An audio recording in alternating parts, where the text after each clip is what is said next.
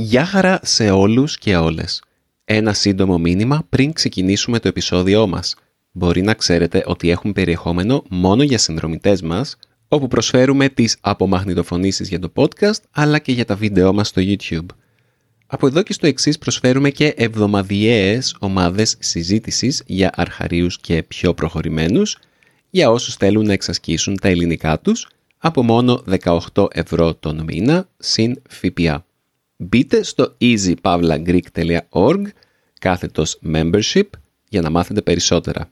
Επίσης, η Μαριλένα προσφέρει και ιδιαίτερα μαθήματα για να μιλήσετε ελληνικά μαζί της, με έμφαση στην ελληνική μουσική και τον σύγχρονο πολιτισμό.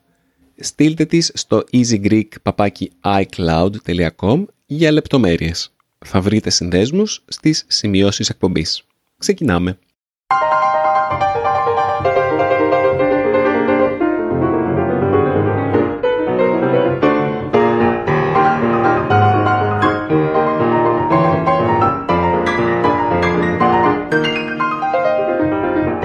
Γεια σας και καλώς ήρθατε στο Easy Greek Podcast, το podcast που σας μαθαίνει ελληνικά με καθημερινούς αυθεντικούς διαλόγους. Εγώ που σας μιλάω τώρα είμαι ο Δημήτρης. Και εγώ που σας μιλάω τώρα είμαι η Μαριλένα ή η Μαριλού. Διαλέγετε και παίρνετε. Εγώ παίρνω το Μαριλού. OK, okay, εντάξει. Οι περισσότεροι φαν του Easy Greek διαλέγουν το Μαριλού. Δεν σε πειράζει, ε; Όχι καλέ, το έχω συνηθίσει πια. Για τι θα μιλήσουμε σήμερα, Μαριλού; Α, κατευθείαν. Δεν θα ακούσουμε ηχητικά. Ε, πρώτα θα πούμε για το τι θα μιλήσουμε. Ωραία. Όπως έχω προτείνει στο παρελθόν, νομίζω ότι είναι καλή ιδέα για να βάζουμε λίγο τους ε, φίλους μας από την αρχή στο, είναι, Στο ψητό. στο ψητό. Ναι. για άλλη μια φορά σας λέμε το ότι σε βάζω στο ψητό σημαίνει κόβω τις εισαγωγές και μπαίνουμε στο ψητό. Μπαίνουμε στο θέμα δηλαδή κατευθείαν. Ωραία λοιπόν. Σήμερα θα μιλήσουμε για ένα νησί που με το Δημήτρη τα τελευταία δύο χρόνια έχουμε αγαπήσει πάρα πάρα πολύ. Παραδόξως και δυο μας, γιατί συνήθως μας αρέσουν διαφορετικά πράγματα. Και αυτό το νησί είναι η Σίκινος. Και με αφορμή τη Σίκινο θα σας μιλήσουμε και για ένα τραγικό συμβάν που συνέβη στην Ελλάδα, στον Πειραιά, στο λιμάνι πριν κάποιες μέρες και θέλουμε να το μοιραστούμε μαζί σας. Από τραγικά συμβάντα έχουμε πολλά ναι, καλά. στην Ελλάδα. Ε, άσχετα, άσχετο με αυτό το τραγικό συμβάν, το μεμονωμένο περιστατικό στο οποίο περιγράφει η Μαριλού. Ε, αυτές τις μέρες που μιλάμε ε, η Θεσσαλία μετράει τις πληγές της γιατί υπήρξε μια πολύ μεγάλη πλημμύρα εκεί πέρα, πολλές πλημμύρες για την ακρίβεια. Η Θεσσαλία είναι ένας κάμπος εκεί νότια του Ολύμπου ας πούμε φανταστείτε και έριξε πάρα πάρα πάρα πάρα πάρα πολύ νερό εκεί και έχουν πλημμυρίσει πολλά χωριά και πολλές εκτάσεις, ε, αγροτικές εκτάσεις. Λένε ότι το 22 με 24% της αγροτικής παραγωγής της Ελλάδας έχει καταστραφεί. Πολλοί κόσμος αγνοείται, ε, πεθάναν και αρκετοί άνθρωποι δεν τους έχουν βρει ακόμα όλους. Με ένα μεγάλο μέρος ε, της περιοχής είναι ακόμα κάτω από τα νερά και από τις λάσπες. Αυτό είναι ένα γεγονός το οποίο μας έχει ταρακουνήσει και είναι πολύ μεγάλο για να το αντιληφθούμε μερικές φορές αυτά τα μεγάλα γεγονότα. Είναι υπερβολικά μεγάλα για μας, ξέρετε, όπως και οι πυρκαγιές ήταν υπερβολικά μεγάλες, η έκταση της καταστροφής ήταν πολύ μεγάλη, έτσι και αυτό. Πριν πάμε στην, ε, στην Σίκινο, όπως ανέφερε η Μαριλού και στο περιστατικό στον Πειραιά, Ας ξεκινήσουμε με κάποια μηνύματα ακροατών μας. Α, τέλεια, μου αρέσει πάρα πολύ αυτό. Που δεν ακούσαμε την προηγούμενη φορά. Και να μας συγχωρέσετε γι' αυτό. Ναι, δεν μπορούμε να σας συγχωρέσουμε όλους, παιδιά. Ένας-ένας. Όλοι καλή χωράνε όμως το podcast του Easy Greek. Για πάμε. Και τα δύο ηχητικά που θα ακούσουμε τώρα είναι μηνύματα από ανθρώπους που μας έχουν ξαναστείλει. Α, ωραία. Ο πρώτος είναι ο... Είμαι σίγουρος ότι θα το μαντέψεις, Μαρίλα. Ο Τζεφ. Ο Τζεφ, φυσικά. Γεια σου, Τζεφ. Μας έχεις λείψει, Τζεφ. Όλος στην Ξάνθη πηγαίνεις και δεν έρχεσαι σε εμάς. Να τη ζήλια. Πηγαίνει στους φίλους μας τους Γλώσσονατς, στην Ξάνθη, στον Κωνσταντίνο και όχι σε εμάς. Λοιπόν, για να ακούσουμε τον ε, Τζεφ. Γεια σας Δημήτρη και Μαριλού. Ελπίζω ότι όλοι είναι καλά στην Κίμολο. Έχω μια ερώτηση σχετικά με την προφορά και σας τη στείλω με ηχητικό μήνυμα γιατί δεν μπορώ να το εξηγήσω εύκολο, εύκολα μόνο με το γράψιμο. Πολύ συχνά στα ελληνικά ακούω ανθρώπους που τελειώνουν τις προτάσεις τους έτσι. Η προφορά είναι λίγο σαν τραγούδι Νομίζω το χρησιμοποιούν κάπως για έμφαση, αλλά δεν είμαι σίγουρος ποτέ και γιατί ακριβώς. Είναι ενδιαφέρον γιατί δεν φαίνεται να, να το κάνουν όλοι οι Έλληνες και δεν το έχω ακούσει στις άλλες γλώσσες που γνωρίζω ή τουλάχιστον όχι στον ίδιο βαθμό. έχω παρατηρήσει ότι Μαριλού εσύ το κάνεις συχνά ενώ ο Δημήτρης όχι τόσο πολύ. Λοιπόν, μπορείτε να μου εξηγήσετε παιδιά; Ευχαριστώ πάρα πολύ και φυλάκια πολλά. Γεια σου Τζεφ. Το έκανε και ο Τζεφ στο τέλος. Φυλάκια πολλά. Δεν είναι όμως αυτό ναι. ακριβώς που εννοεί νομίζω ο Τζεφ εδώ. Δεν είμαι σίγουρος Τζεφ για τι πράγμα μιλάς. Πρέπει να σου είμαι ειλικρινής. Είναι αυτό που κάνουμε όταν κάνουμε μια απαρίθμηση πραγμάτων, για παράδειγμα, έχω στο γραφείο μου ένα κινητό, ένα τηλεχειριστήριο για το air condition, τα κλειδιά, το ποντίκι, το πληκτρολόγιο και την οθόνη. Αυτό είναι που εννοείς. Δεν είμαι σίγουρος. Μαριλού, εσύ έχεις καμία άλλη Κοίτα, ιδέα; εγώ συνήθως το κάνω αυτό όταν για παράδειγμα τσακωνόμαστε με τον Δημήτρη και διαφωνούμε σε κάτι και με έχει ζαλίσει παιδιά και δεν μπορούμε να σε εννοηθούμε και στο τέλος του λέω έχεις δίκιο. δηλαδή κάπως ότι έλα να το τελειώνουμε. Ή ναι, μπορεί να είναι και λίγο εμφατικό ότι ναι, περνάμε ωραία. Δεν ξέρω τώρα ακριβώς, Τζεφ, τι εννοείς. Η αλήθεια είναι. Άμα έχεις και συγκεκριμένα παραδείγματα να τα άκουγα, θα σου έλεγα για ποιο λόγο τα χρησιμοποιώ. δεν υπάρχει κάποιος κανόνας. Γενικά ο προφορικός λόγος έτσι δεν έχει πολλούς κανόνες όταν είναι αυθόρμητος όπως μιλάμε εδώ τώρα στο podcast. Οπότε δεν μπορώ να σε βοηθήσω, η αλήθεια είναι. Βρες ένα παράδειγμα, Τζεφ. Ναι, και, και ναι, άμα βρεις ένα παράδειγμα κάπου να το κάνει Μαριλού, που λες ότι το κάνει πιο πολύ, με χαρά να το συζητήσουμε. Ωραία. Πάμε στον Ρούμπεν. Ρούμπεν, από, δεν θυμάμαι. Είναι από την Αγγλία. Για να τον ακούσουμε. Γεια σου Μαριλένα. Γεια σου Δημήτρη. Γεια σε όλους και όλες. Εγώ είμαι ο Ρούμπεν ή Ρούμπεν από την Αγγλία και σκέφτομαι εδώ και λίγο καιρό να σας στείλω ένα μήνυμα. Θα σας εξηγήσω το γιατί. Πρώτα απ' όλα να σας πω ευχαριστώ και να σας πω μπράβο σας για όλη τη δουλειά που κάνετε. Είμαι ένας από τους πολλούς που υποστηρίζουν ότι δεν πρέπει να αλλάξετε τίποτα όσον αφορά τη δυσκολία του podcast και τις καθημερινές συζητήσεις. Πιστεύω ότι ήδη υπάρχουν πολλά υλικά εκεί έξω που απευθύνονται σε αρχάριους αλλά ελάχιστα υλικά για πιο προχωρημένους μαθητές των ελληνικών. Φυσικά υπάρχουν ε, κανάλια, για παράδειγμα από τα μέσα μαζικής ενημέρωσης που απευθύνονται στους φυσικούς ομιλητές, δηλαδή οι Έλληνες, αλλά μερικές φορές αυτά τα υλικά είναι λίγο δύσκολα για άνθρωπους σαν εμένα, ακριβώς επειδή το κοινό είναι Έλληνες και έτσι το περιεχόμενο έχει πολλά στοιχεία της ελληνικής κουλτούρας, πολλές αναφορές που δεν εξηγούνται κτλ. Τέλος πάντων, ήθελα να σας πω ευχαριστώ για όλο αυτό που κάνετε. Είναι πραγματικά τέλεια και μου έχετε βοηθήσει πάρα πολύ. Α. Δεύτερον όμως, ήθελα να σας πω λίγο για εμένα και λίγο για την ιστορία μου με την ελληνική γλώσσα.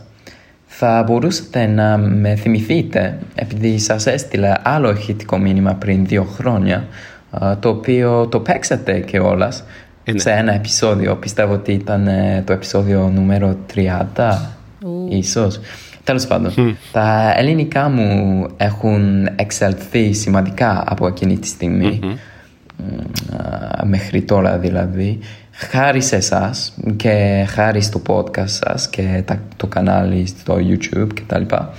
Αλλά η αλήθεια είναι πως γενικά η Ελλάδα και τα ελληνικά έχουν γίνει μεγάλο μέρος της ζωής μου. Να σας πω λίγο την ιστορία. Όταν μιλάμε για παράδειγμα για κατηγορίες των easy Greekers εγώ είμαι από τους ίσως παράξενους ανθρώπους που δεν είχαμε καμία σχέση με την Ελλάδα μεγαλώνοντας.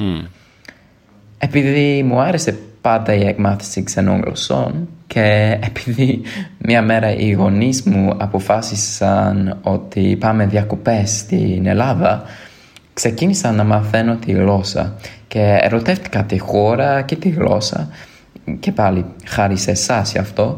Και ενώ είχα ξεκινήσει σπουδές στη γιατρική δηλαδή στο γιατρικό τμήμα του πανεπιστημίου επειδή όλη τη ζωή μου βασικά ήθελα να γίνω γιατρός ή τουλάχιστον σκεφτόμουν έτσι αποφάσισα κάποια στιγμή ότι τελικά αυτή η καριέρα ας πούμε δεν ήταν αυτό που περίμενα και δεν ήταν αυτό που ήθελα να κάνω με τη ζωή μου. Από την άλλη δεν ήξερα τι ήθελα να κάνω αλλά ήξερα τότε ότι κάτι μου άρεσε και αυτό το κάτι ήταν η Ελλάδα και, την, και η ελληνική γλώσσα. Οπότε έκανα μια απόφαση λίγο τρελή απόφαση. Έκανα αίτηση να σπουδάζω ελληνικά μαζί με άλλες γλώσσες στο πανεπιστήμιο έκανα αίτηση τελικά στο Πανεπιστήμιο της Οξφόρδης στην Αγγλία που είναι μάλιστα το μόνο πανεπιστήμιο έξω από την Ελλάδα πιστεύω ότι μπορεί κανείς να σπουδάζει νέα ελληνικά ως κομμάτι πτυχίου. Δεν είμαστε πολλοί φοιτητές στη τάξη, το, στο τμήμα και γενικά στην αρχή ειδικά είχα κάτι αμφιβολίες σχετικά με την απόφασή μου. Ακόμα και τώρα δεν ξέρω βασικά τι κάνω με τη ζωή μου, αλλά μάλλον το σημαντικό είναι ότι κάνω κάτι που μου αρέσει. Έχω μια μανία γενικά με τις γλώσσες. Μου αρέσει να λέω ότι είμαι εθισμένος στην εκμάθηση γλωσσών, ας πούμε. Μιλάω πάνω κάτω εννιά γλώσσες σε διαφορετικά επίπεδα. Αλλά φέτος το καλοκαίρι πήγα στη Θεσσαλονίκη, στην Ελλάδα και άλλη μια φορά ερωτεύτηκα την Ελλάδα και την ελληνική γλώσσα. Οι Έλληνες μου μιλούσαν με τόσα ζεστασιά και ήταν πάρα πολύ φιλόξενοι άνθρωποι. Επίσης ξαφνιάστηκαν όταν τους είπα ότι δεν έχω ελληνική οικογένεια ή κάτι τέτοιο, ότι μάθαινα για το μεγαλύτερο χρονικό διάστημα μόνο με το διαδίκτυο και έχω μάθει τη γλώσσα χάρη σε κάτι που λέγεται Easy Greek. Ένα ενδιαφέρον εργαλείο ας πούμε το Easy Greek. Τέλος πάντων, για να μην το πολυλογώ, ήθελα να εκφραστώ λίγο την ευγνωμοσύνη μου και ήθελα να σας πω ότι χάρη σε εσάς η ελληνική γλώσσα έχει γίνει μεγάλο μέρος της ζωής μου. Θα μπορώ επίσης το 2024 να περάσω ένα μεγαλύτερο χρονικό διάστημα στην Ελλάδα, κατά πάσα πιθανότητα στην Αθήνα και θα χαιρόμουν πάρα πολύ να σας συναντήσουν, συναντήσω εκεί και να κουβεντιάσουμε κιόλας. Να σας κεράσω μία μπύρα σίγουρα. Ήθελα να εκφραστώ αυτή την ευγνωμοσύνη και το πόσο μεγάλη επιρροή έχετε εσείς σε μένα, σε ένα αγόρι από τη Δυτική Αγγλία. Είναι, είναι απίστευτο το πώς λειτουργεί το διαδίκτυο και ίσως δεν ξέρετε κιόλας την επιρροή, δεν καταλαβαίνετε τι μεγάλη επιρροή έχετε στις ζωές των ανθρώπων. Βασικά εγώ έχω πάρει τόσο πολύ έμπνευση από εσάς που τώρα έχω το δικό μου podcast στα αρχά αγγλικά παρεπιπτόντως είσαστε εσείς οι καλεσμένοι όποτε θέλετε και επίσης κάνω και εγώ τη δίαιτα κέτο ευχαριστώ για τις συμβολές Δημήτρη πρέπει ίσως να δοκιμάσω και το πώς λέγεται ολοτροπική ανε, ανέπνευση. Influencers, θε μου. Τέλος πάντων.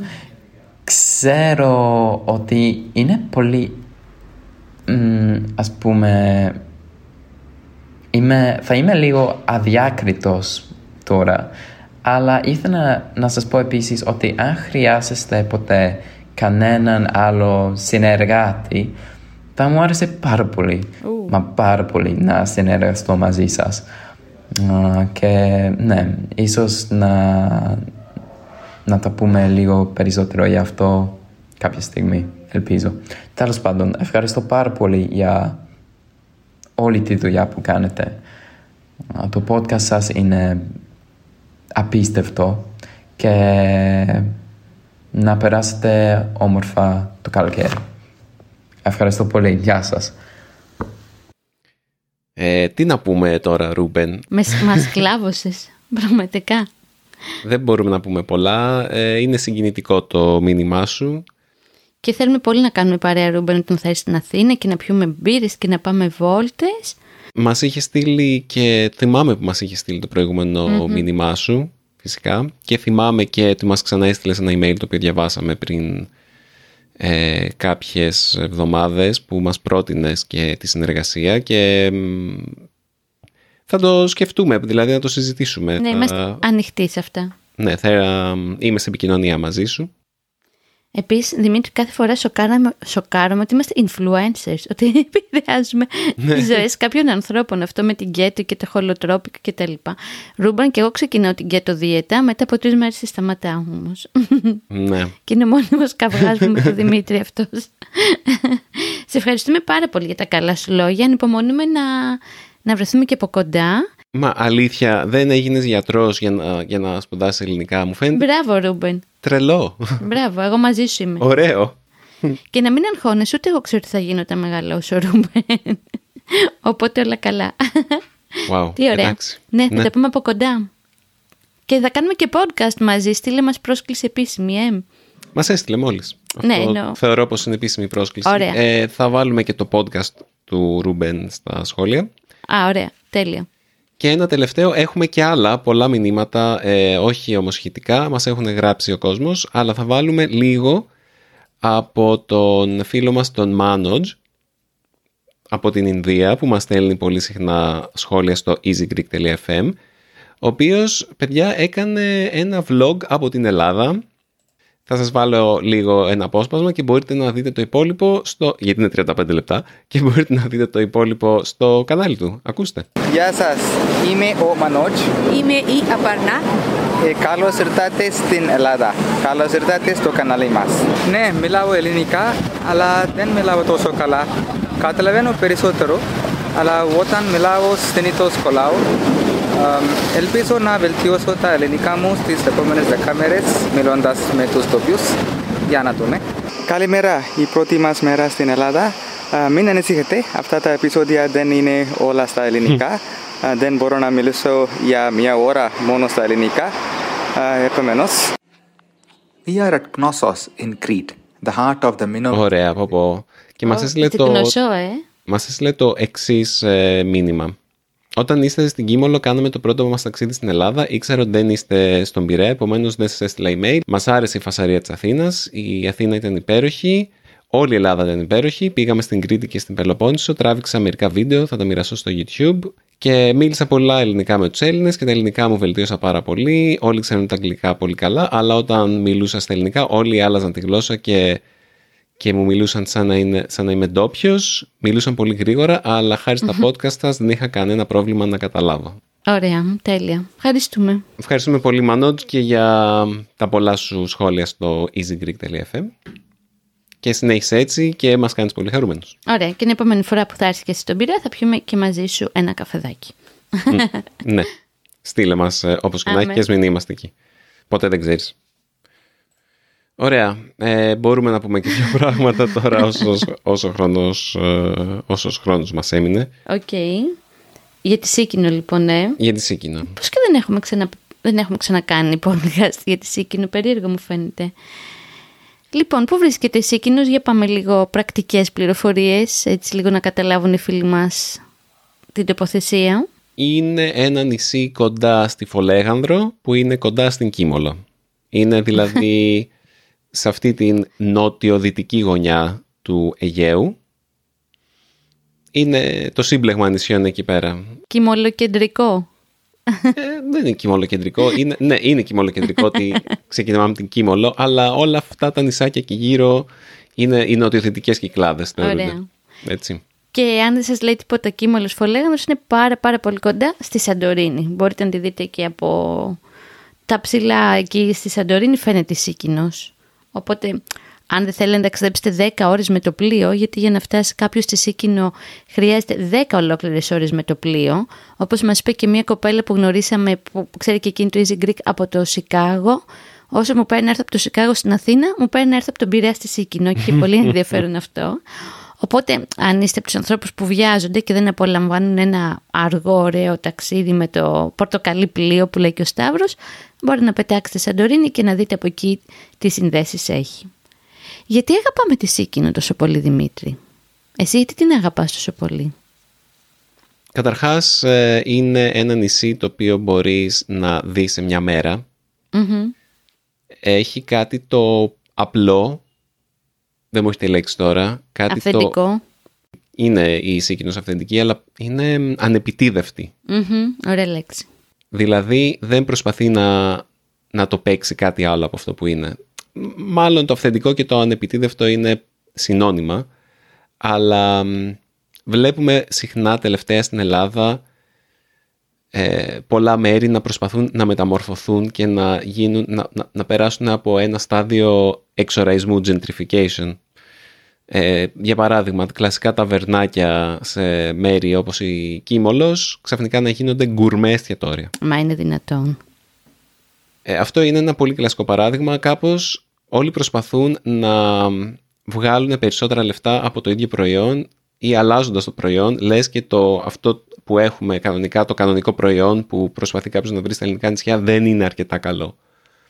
Η Σίκινος έχει δύο παραλίες, δεν έχει ξαπλώστρες, έχει δωρεάν ομπρέλες για όλους έχει αυτό το, το καθισματάκι, το, το καρεκλάκι για να μπορούν να μπαίνουν οι ανάπηροι στην ε, θάλασσα, στο λιμάνι, στην Αλοπρόνια. Έτσι το συζηταγαμε Έχει ένα χωριό το οποίο είναι μικρό αλλά πολύ cozy, είναι πολύ χουχουλιάρικο και όμορφο και τακτοποιημένο και καθαρό.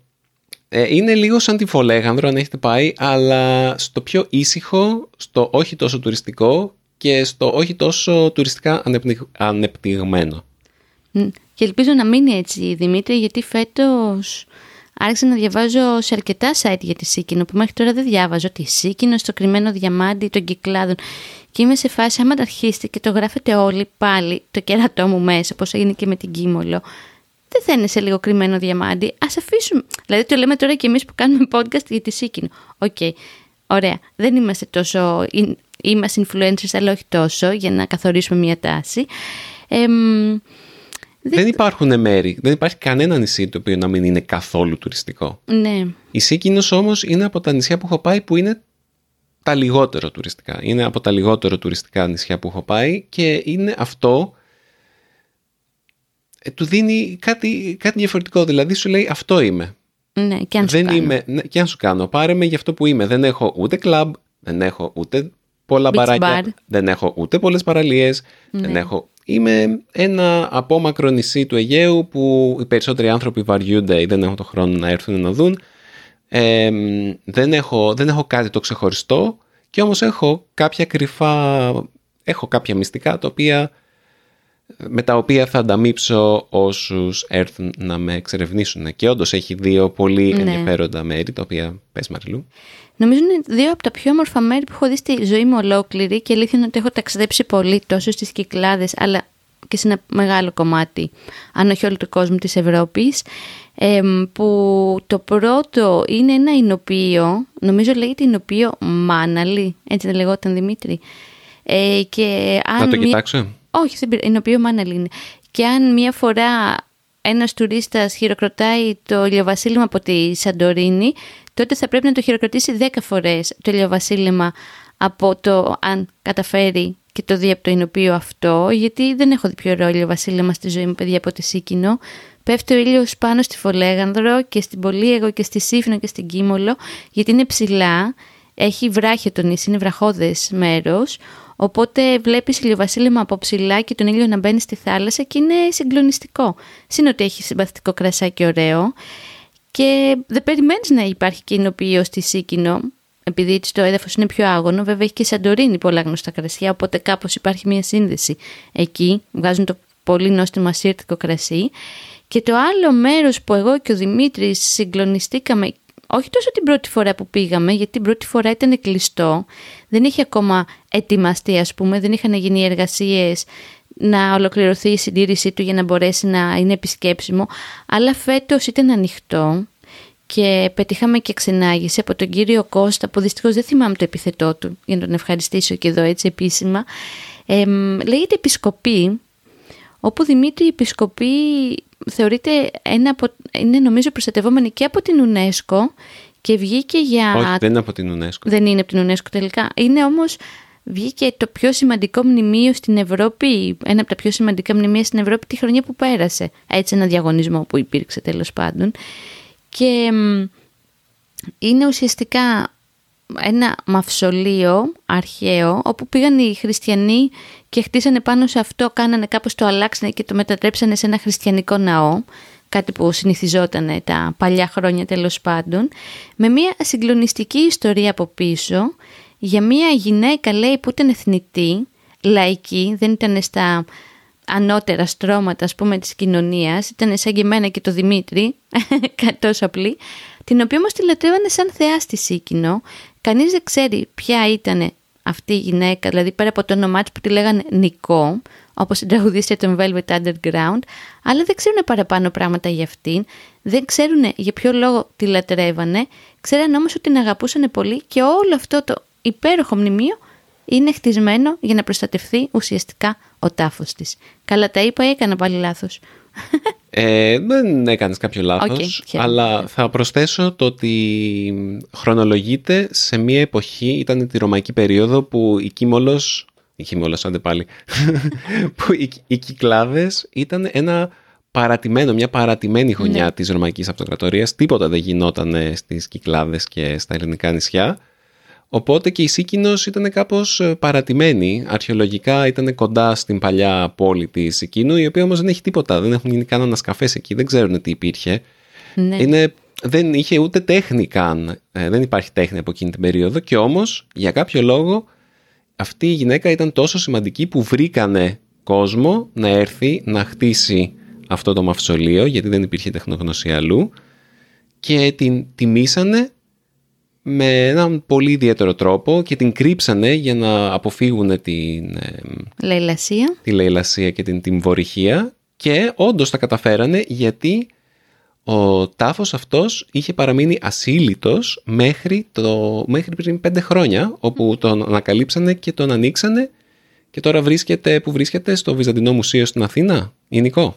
Ε, στο Βυζαντινό Μουσείο Δημήτρη από ό,τι γνωρίζω βρίσκονται τα κτερίσματά της τι είναι τα κτερίσματα. Ωραία. Ε, και εγώ τώρα στην επισκοπή το έμαθα. Είναι τα, αντικεί, τα αγαπημένα αντικείμενα των ανθρώπων που έχουν πεθάνει, τα οποία τα θάβουν μαζί τους. Έτσι υπάρχει, υπήρχε αυτή η διαδικασία, ας πούμε, όταν ε, θάβανε έναν άνθρωπο και μαζί του έπαιρνε στον άλλο κόσμο κάποια αγαπημένα του αντικείμενα. Συνήθως αυτά ήταν κοσμήματα και σε, τελειώνει σε 10 λεπτάκια και τα κερδίσματα αυτά, λοιπόν, κτερίσματα, συγγνώμη, αυτά βρίσκονται αυτή τη στιγμή στο Βυζαντινό και Χριστιανικό Μουσείο της Αθήνας, στο μέτρο του Ευαγγελισμού απέναντι. Α, δεν είναι κοινικό εκεί. Νομίζω δεν είναι, νομίζω είναι μόνο αυτά. Δεν είναι και λίγο. Ε, σας προτείνουμε να πάτε οπωσδήποτε εκεί. Είναι ένα συγκινητικό μνημείο και ελπίζω να έχετε την τύχη να είναι ο κύριος Κώστας εκεί να σας ναι. ξεναγήσει και να σας... Άμα δεν ήταν εκείνος εκεί δεν θα ξέραμε τίποτα, τίποτα. από όλα αυτά που σας είπαμε. Οπότε επαναλαμβάνουμε πως το να έχετε έναν καλό ξεναγό όταν βλέπετε και επισκέπτεστε μνημεία αρχαιολογικού ενδιαφέροντος ειδικά στην Ελλάδα είναι πάρα πολύ σημαντικό. Ναι, ευχαριστούμε πάρα πάρα πολύ. Νιώθω ευγνωμοσύνη για εκείνη την Κυριακή Δημήτρη. Ναι, και εγώ. Ε, ένα άλλο πολύ ξεχωριστό συμβάν είναι, Δημήτρη, και εσύ που το έχεις ζήσει. Εσύ δεν το έχεις δει τόσο, γιατί συνήθως είσαι στον καράζ του πλοίου την ώρα που συμβαίνει. Όταν δένει το καράβι της γραμμής, ο Κοραής ή ο Σολομός, ένα από τα δύο είναι, από τη Ζάντε Φέρις τέλος πάντων, μια και είναι νομίζω το μοναδικό ή από τα λίγα καράβια που δένουν στο νησί, ε, κατεβαίνουν στο λιμάνι τα νεαρά αγόρια και κορίτσια του νησιού και όταν φεύγει το καράβι, μετά από, δεν ξέρω, δύο-τρία λεπτά, τους δίνει σήμα ο κύριος που είναι πάνω στην... Ε, αχ, κόλλησε στο μυαλό μου. Ο λιμενικός. Ο, και ο λιμενικός που είναι στο λιμάνι, αλλά νομίζω Καποδέτης. και ο κύριος που είναι στη... Αχ, παιδιά, κόλλησε στο μυαλό μου, ξέχασα τις λέξεις που συνδέονται με το πλοίο. Στη γέφυρα του πλοίου, αν είναι δυνατόν, στη γέφυρα του πλοίου και αρχίζουν και βουτάνε στο λιμάνι. Μπορούμε να βάλουμε και ένα βιντεάκι, να το Ναι, ανεβάσουμε ναι. στο Instagram. Οπωσδήποτε. Ο ένας μετά τον άλλον, λες και είναι, ξέρω εγώ, δεκάδες μυρμήκια που ξαφνικά αρχίζουν και αμολιούνται δεξιά και αριστερά και βουτάνε στα νερά και με αυτόν τον τρόπο αποχαιρετάνε τους φίλους και την οικογένειά τους που αφήνουν το νησί του Σικίνου. Το λέω και να τριχιάζω, κάθε φορά κλαίω σαν παιδί όταν το βλέπω. είναι ό,τι πιο συγκινητικό και γλυκό έχω δει σε αποχαιρετισμό, Δημήτρη. Αναρωτιέμαι πώς να ξεκίνησε αυτή η παράδοση και γιατί να γίνεται μόνος στη Σίκινο. Γιατί το σκεφτόμουν και εγώ και σε σχέση και με την Κίμολ για παράδειγμα, γιατί βολεύει το συγκεκριμένο λιμάνι, γιατί αφενός δεν έχει στιοπλοϊκά όπως την Κίμολ πια που τα πάντα είναι χρήματα και δέουν τη στιοπλοϊκά εκεί. Και δεύτερον, είναι πολύ εύκολο να βγεις στη στεριά από το μικρό λιμανάκι, που, από, το, από το μικρό παραλιάκι που έχει δίπλα με τα βράχια. Γιατί και εγώ το σκέφτηκα, Χολ, για ποιο λόγο στη Σίκινο. Οπότε οι συνθήκες είναι ιδανικές και οι άνθρωποι εκεί πέρα είναι εξαιρετικοί και γουστάρουν να λένε αντίο με αυτόν τον τρόπο. Έλα να κάνουμε τώρα γέφυρα για το δυσάρεστο. Γέφυρα. Γέφυρα για το δυσάρεστο. Αχ, Μια που αναφέραμε γέφυρες από πλοίο. αχ, παιδιά, να ακούσετε τώρα τι συνέβη στην, στο λιμάνι του Πειραιά. Πότε ήταν ρε, εσύ, την Τρίτη το βράδυ, πριν μια εβδομάδα. Αυτή η γέφυρα που έκανες Μαριλού ήταν πολύ εμπνευσμένη. Πώς από τη μία πέφτουν Ναι. άνθρωποι πίσω από τον καταπέλτη που σηκώνεται. Και πώς σε αυτή την περίπτωση που θα πούμε τώρα έριξαν κάποιον μέσα στη θάλασσα από έναν καταπέλτη. Μέσα στο λιμάνι του Πειραιά. μέσα στο λιμάνι του Πειραιά από έναν καταπέλτη που σηκωνόταν. Και πώς μία παρόμοια πράξη μπορεί να, είναι- να έχει τόσο διαφορετικό πρόσημο και τόσο διαφορετικά συναισθήματα που συνδέονται μαζί του. Μαζί της. Της πράξης. Μπερδεύτηκα. Τέλος πάντων, πες μας Μέρλου. Το βράδυ της Τρίτης που μας πέρασε, δεν θυμάμαι τώρα την ημερομηνία, δεν έχει και σημασία, ε,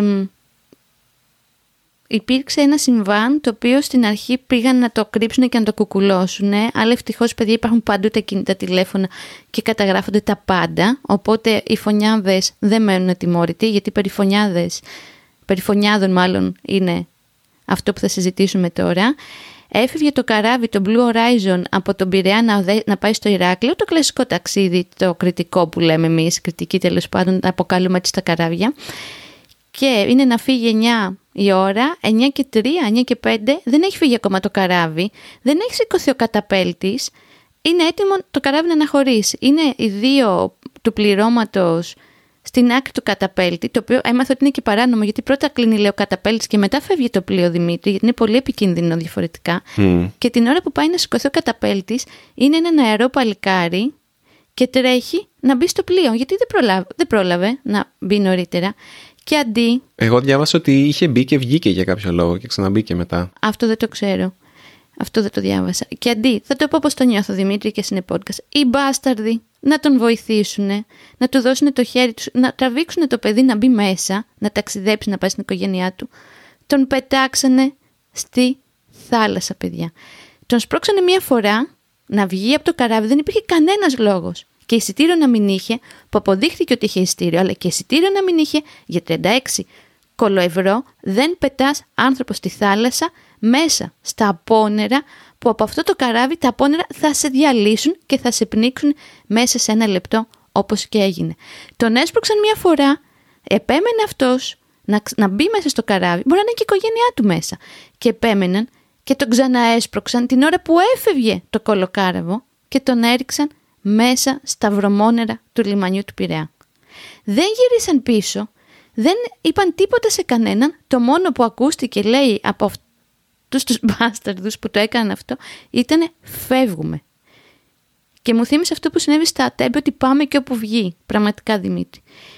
Και το παιδί πνίγηκε ακαριέα, 36 χρονών και μάθαμε και το όνομά του ήταν ο Αντώνης ο Καριώτης από το Λασίθι της Κρήτης, από τον Άγιο Νικόλαο, με 9 αδέλφια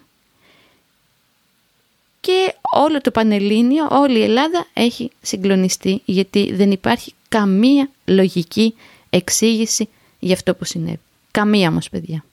Πέρα από ότι έχουμε γίνει μια κολοκοινωνία που εκφασίζεται μέρα με τη μέρα. Συγγνώμη θα σας τα πω όλα. Και μόλις ξύμισε το, το, το εκφασίζεται έχει να κάνει με το ότι αυτός ο άνθρωπος είχε νοητική ναι. στέρηση. Οπότε υπάρχει και η εικασία ότι ήταν αυτή η δολοφονία μια πράξη... Ε, ρατσιστική. Όχι ρατσιστική, δεν έχει να κάνει με τη ράτσα. Έχει να κάνει ναι. με το μίσος κατά των ανθρώπων με διανοητικά προβλήματα. Ας πουμε υπάρχει μια λέξη γι' αυτό, δεν είμαι σίγουρος. Όχι. Ήταν τέλος πάντων πράξη μίσους. Γιατί δεν ήταν ούτε γυναίκα, ούτε πλούσιος, ούτε καλοντημένος, ούτε τίποτα. Ήταν ένα απλό λαϊκό αγόρι. Σας αφήνω γιατί ο Σταύρος μόλις ξύπνησε και κλαίει και θα σα αποχαιρετήσω Δημήτρη και για τους δυο μας. Συγγνώμη. Με καλούν τα μητρικά μου καθήκοντα. Σταύρο! Εγώ δεν έχω πολλά άλλα να πω μετά από αυτό που είπε η Μαριλού. Ήταν κάτι συγκλονιστικό. Ε, και έπεσε ακριβώς τις ε, ημέρες που ξεκίνησαν και όλες τις βροχές, ε, οι πλημμύρες, οπότε για μέρες ήταν αυτά τα δύο παίζανε στις ειδήσεις στην Ελλάδα ταυτόχρονα. Πέταξαν τον Αντώνη Καριώτη στη θάλασσα. Δεν ξέρω τι λόγους θα επικαλεστούν οι δικηγόροι τους, πάντως ε, φαίνεται πως ε, οι υπεύθυνοι, ο καπετάνιος και αυτοί και νομίζω παρετήθηκε ακόμα και ο διευθύνων σύμβολος της, ε, του Attica Group όπου ανήκει η εταιρεία Blue Star. Δηλαδή έγινε πολύ μεγάλη ιστορία, ε, υπήρχε πολύ μεγάλη κατακραυγή για αυτό το περιστατικό. Δεν άφηναν το καράβι μετά να δέσει στον Πειραιά, στο Ηράκλειο, συγγνώμη και φαίνεται πως υπάρχει η διάθεση όσοι έφτεξαν για αυτό το έγκλημα να τιμωρηθούν ή να πληρώσουν. Και με αυτή την όχι και τόσο χαρούμενη πινελιά, συγχωρέστε μας γι' αυτό, τελειώνουμε και αυτό το podcast. Ελπίζω να σας άρεσε και να το βρήκατε ενδιαφέρον και χρήσιμο.